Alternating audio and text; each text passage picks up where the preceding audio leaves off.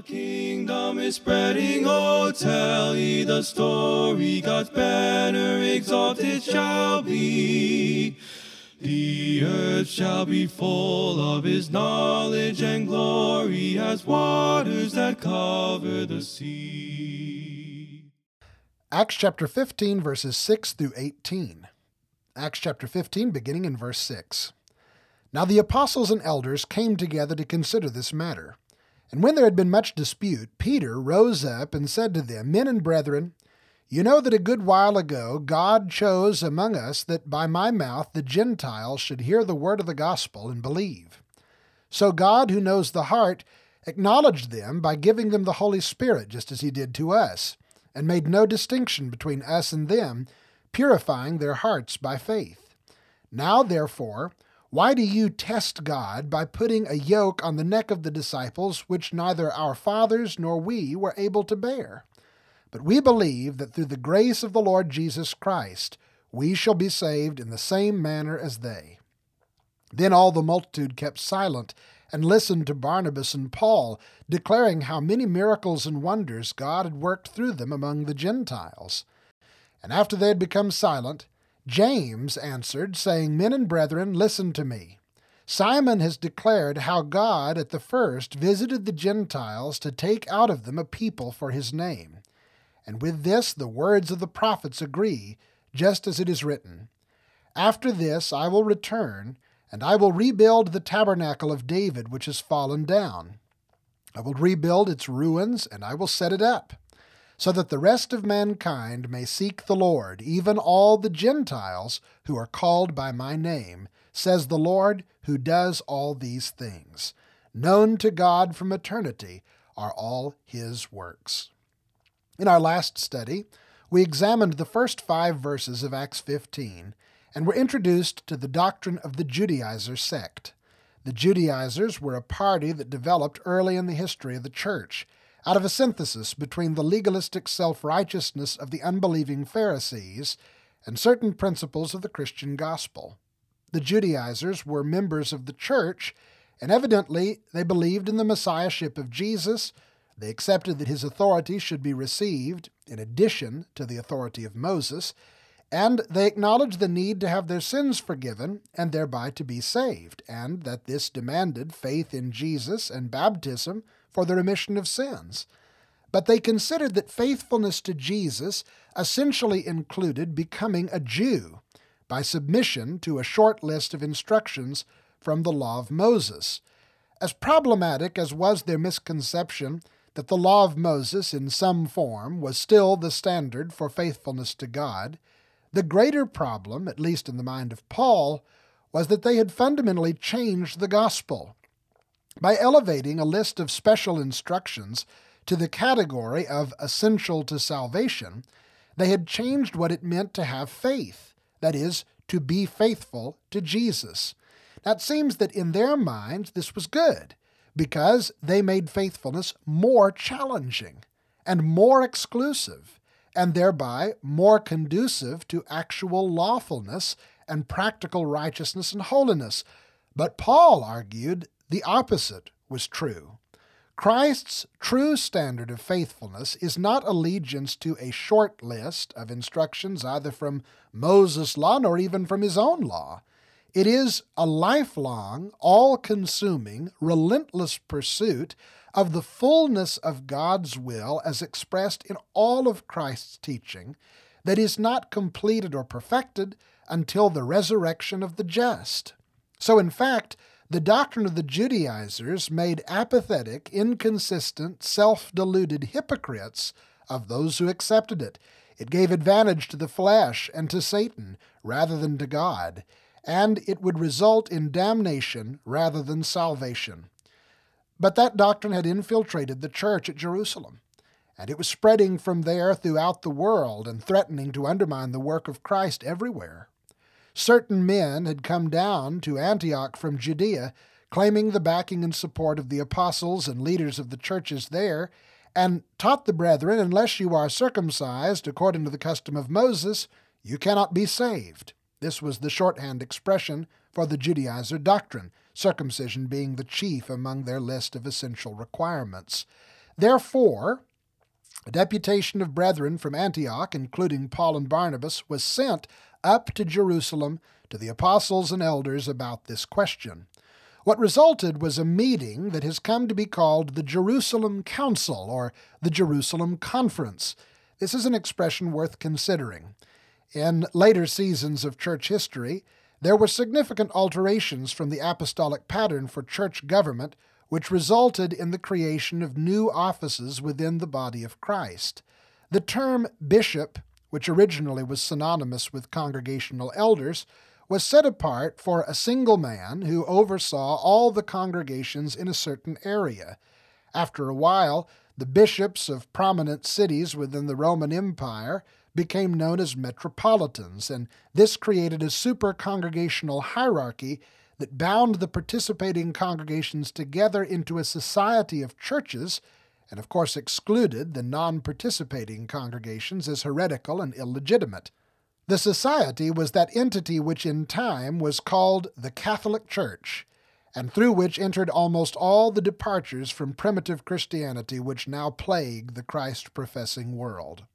The bishops of the Catholic Church convened councils of differing degrees of importance, the highest being an ecumenical council, that is, a council of representatives from across the universal church, and these councils debated and discussed contentious issues within the Christian community and handed down decrees that were to be accepted by all believers on pain of heterodoxy.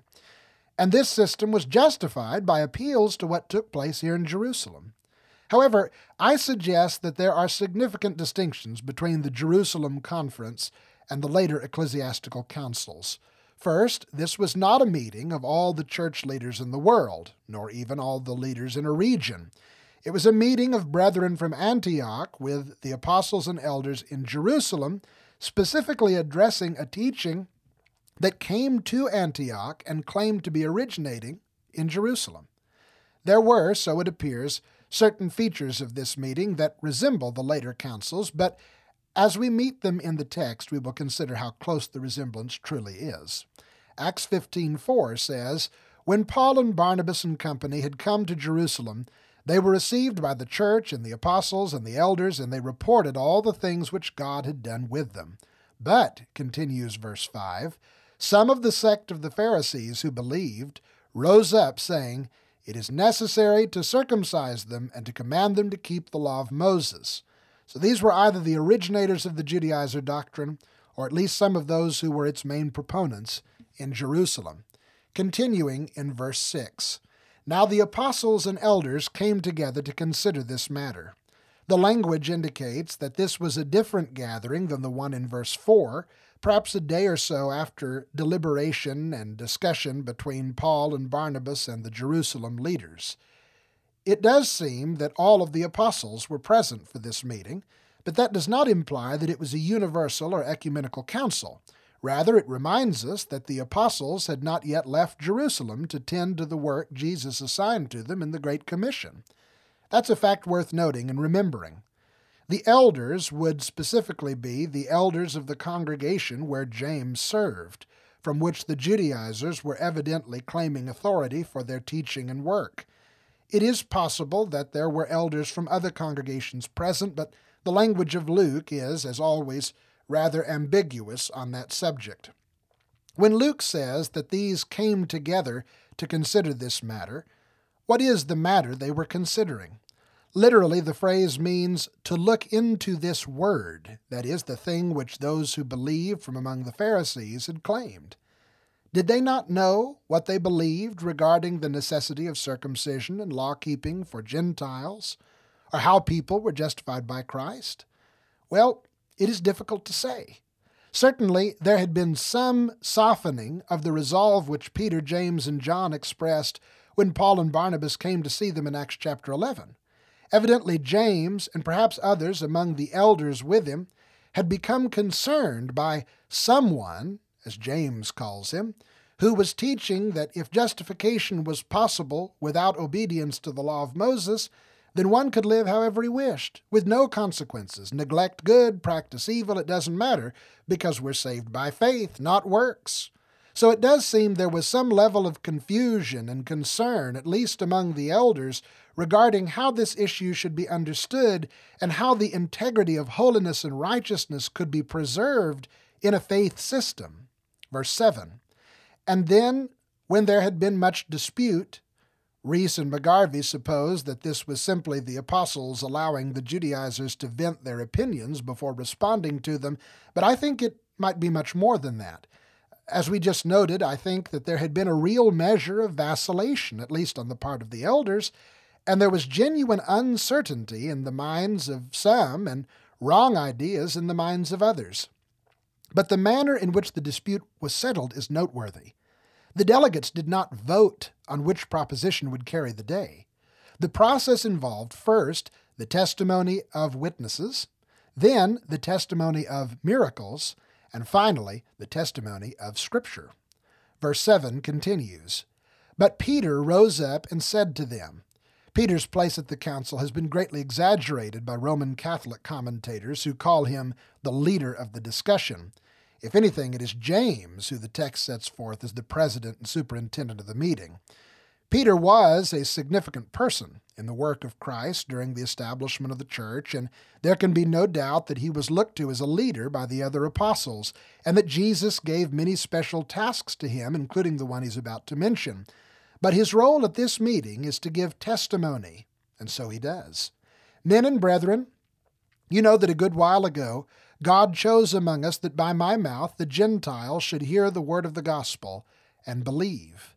By God's choosing him a good while ago, he evidently refers to the vision he received on the rooftop of Simon the tanner's house in Joppa and the commission of the Holy Spirit to go and preach to Cornelius and company. That happened about ten years prior. But in the subsequent decade, Peter and the other apostles had made the personal determination to continue preaching only to the Jews, Galatians 2 9. That work had been very effective, and until the incident with Herod Agrippa II, no significant opposition had interrupted the apostles' labors among their own people.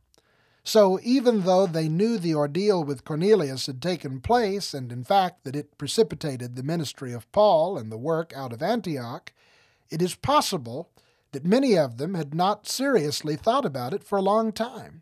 And of course, other similar incidents, like the conversion of the Ethiopian nobleman, were likely still not known to the Christians in Jerusalem. Considering the facts of that case, it's highly probable that the first time the account of the Ethiopian was openly published was when Luke met Philip the evangelist in Acts 21 8. So it was necessary for Peter to once again rehearse what God had shown them several years earlier. So God, who knows the heart, acknowledged them, that is, the Gentiles, by giving them the Holy Spirit, just as He did to us, and made no distinction between us and them, purifying their hearts by faith. There are several significant phrases here I want us to consider. Peter says, God, who knows the heart, acknowledged them by giving them the Holy Spirit. Giving them the Holy Spirit referred to their baptism in the Spirit, their experience of the miraculous sign of the kingdom, when they praised God in tongues, presumably the Hebrew tongue. This, we concluded, was not really for the benefit of Cornelius and company, who would not have recognized what it meant. It was for Peter and the Jews, who immediately recognized what it meant, namely, that God was accepting these men into his kingdom. This was the same sign God had manifest in Jerusalem among the Jews on the day of Pentecost, to show that Christ had received his kingdom from the Father. It is noteworthy that Cornelius and company received the Spirit in this way before they were baptized in water. In fact, it is implied by Peter's response that he would not have baptized them if had it not been for this manifestation. You see, at that time, Peter agreed with the Judaizers. He could not conceive of how a man could be faithful to God apart from the law of Moses. But here, in Acts 15, Peter says, God, who knows the heart, acknowledged them. That is, God gave miraculous witness to these men that they had a genuine trust in Jesus as the Christ and a desire to submit to him as Lord, and thus were candidates for baptism in water, the first act of loyalty to Jesus and the event in which sins are pardoned. Peter refers to the justification of the Gentiles as God purifying or cleansing their hearts by faith, that is, forgiving them of their sins through their faith in Jesus Christ. If they were right with God through Jesus, then there was no basis for excluding them because of their failure to live according to the law of Moses. In fact, Peter goes on to point out to the others at this meeting what Paul pointed out to him in Galatians 2:14, that they had not been faithful to the law of Moses either. And if their justification came by the law, then all of them were doomed. Verse 10 Now therefore, why do you test God? By putting a yoke on the neck of the disciples which neither our fathers nor we were able to bear. The sense in which they were testing God was by ignoring Jesus' warnings about unrighteous judgments. Jesus said in Matthew 7 1 and 2, Judge not, that you be not judged. For with what judgment you judge, you will be judged, and with the measure you use, it will be measured back to you. And the Apostle Paul likewise warned his fellow Jews in Romans 2 1 through 3 Therefore, you are inexcusable, O man, whoever you are who judge, for in whatever you judge another, you condemn yourself. For you who judge practice the same things. But we know that the judgment of God is according to truth against those who practice such things. And do you think this, O man, you who judge those practicing such things and doing the same, that you will escape the judgment of God? Israel had only produced one man who was justified by the law of Moses, Jesus of Nazareth. To condemn the Gentiles for failing to keep it was to invite judgment on themselves without mercy. But we believe, Peter continues in verse 11, that through the grace of the Lord Jesus Christ we shall be saved in the same manner as they. This is a very profound statement. We seems best understood as a reference to the apostles. So Peter is speaking on behalf of all of them, and he says, We believe. At this point, the apostles had fully apprehended the gospel of God's grace, revealed to and through them by the Spirit of God, and the implications it had on the role of the law of Moses in the life of the Christian, even the Jewish Christian. Peter knows and he says that all the apostles knew, and he boldly affirms that not only does God justify the Gentiles by faith and not by works of law, but he justifies the Jews the same way. Because the Jews are really in the same condition as the Gentiles, under sin and hopelessly condemned without pardon through Christ.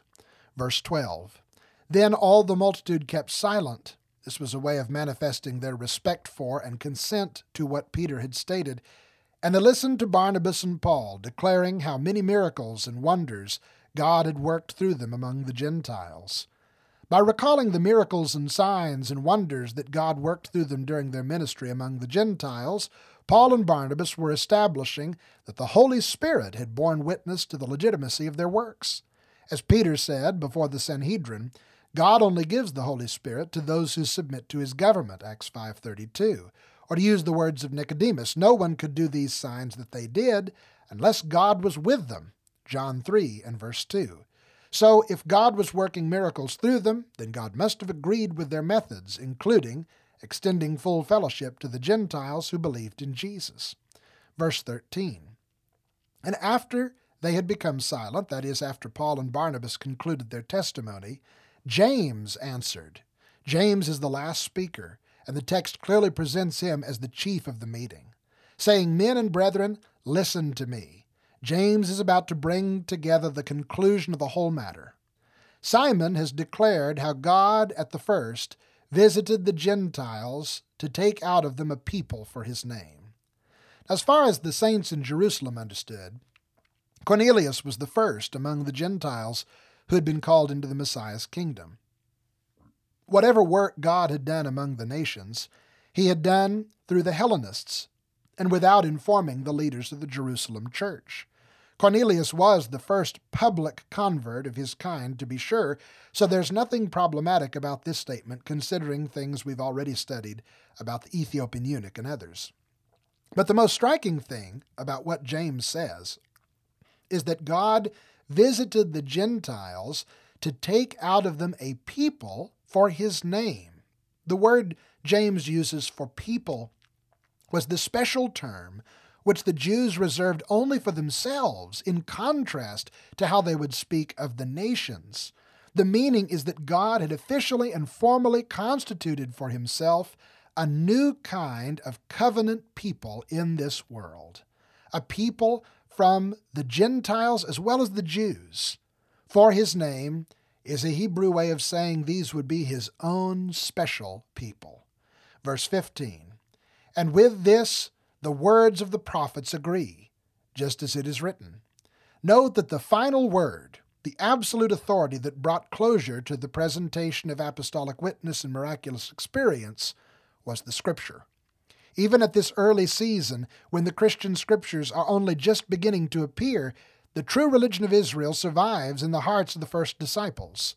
By the time of Christ, when the office of prophet had ceased from Israel, the Scripture alone was viewed as the deposit of divine truth and the source of authority and direction for God's people.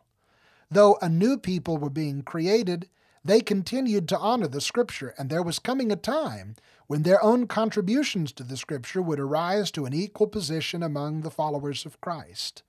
But the words of the prophets to which James refers are certainly worth considering in more detail. Note that he says the prophets and though the bulk of his citation comes from the Greek translation of Amos 9 11 through 12, there are also insertions from Jeremiah and Isaiah that contribute to the point James is drawing out of the ancient writings. After this, I will return, and I will build up the tabernacle of David which has fallen down.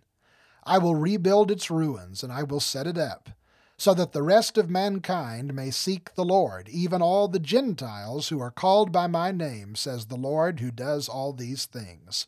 Known to God from eternity are all his works.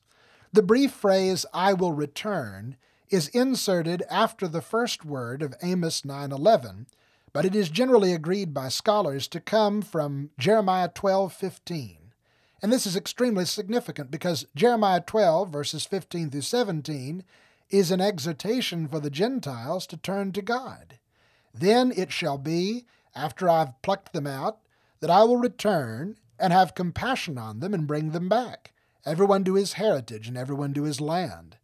And it shall be, if they will learn carefully the ways of my people, to swear by my name, as the Lord lives, as they taught my people to swear by Baal, then they shall be established in the midst of my people.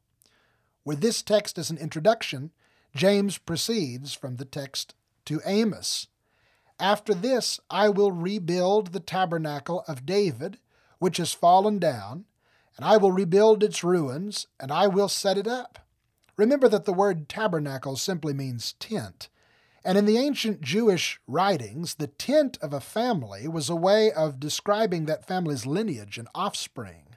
So God is predicting a restoration of the family of David, his royal line, which would mean the restoration of his kingdom to Israel. But notice the consequence so that the rest of mankind may seek the Lord, even all the Gentiles who are called by my name, says the Lord, who does all these things. God will bring the nations to be his people. This is what the Lord declared he would do. And James says this is what Peter and Paul are showing he has done. In the New King James Version, the last phrase, known to God from eternity are all his works, is presented as the words of James himself. But the New American Standard Version and most modern scholars suggest that, like the phrase from Jeremiah, this is another snippet from another prophet, which James inserted into his quotation. In this case, the source is Isaiah chapter 45, verses 21 through 22. Tell and bring forth your case. Yes, let them take counsel together. Who has declared this from ancient time? Who has told it from that time? Have not I, the Lord? James' citation takes these three questions and combines them into a powerful statement. But then Isaiah continues, And there is no other God besides me, a just God and a Savior. There is none besides me. Look to me, and be saved, all you ends of the earth. For I am God, and there is no other. Indeed, the combined witness of God's work among them and God's word to them declared that the justification of the nations was his plan all along. If Jesus was the Messiah, if the tabernacle of David had been restored in him, then the Gentiles becoming the people of God is precisely what should have been expected. But it would not be through the law of Moses, it would be through faith in Jesus Christ. Thanks for listening to Verse by Verse. I'm Clinton DeFrance. I'm a Christian Bible student and evangelist from Tulsa, Oklahoma, and this podcast is made available by the Congregation of Christians of which I am a member in East Tulsa. Please come meet us if you have the chance. You can learn more about us at our website, tulsachurchofchrist.com. Our music is from Andrew Martin, a very talented Christian brother in the Dallas Fort Worth area of Texas. You can check out his SoundCloud for more beautiful and uplifting productions from him.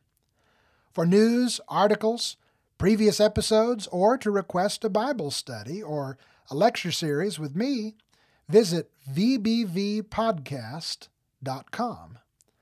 Please subscribe to the podcast and give us a good review if you enjoy the studies. God bless and have a great week. From all the dark places of earth's heathen races, oh, see how the thick shadows fly. The voice of salvation awakes every nation. Come over and help us, they cry. The kingdom is spreading, oh, tell ye the story. God's banner exalted shall be. The earth shall be full of his knowledge and glory as waters that cover the sea. With praising and singing and jubilant ringing, their arms of rebellion cast down. At last every nation, the Lord of salvation, with glory their effort shall crown. The kingdom is spreading, oh, tell ye the story. God's banner exalted shall be. The earth shall be full of his knowledge and glory as waters that cover the sea.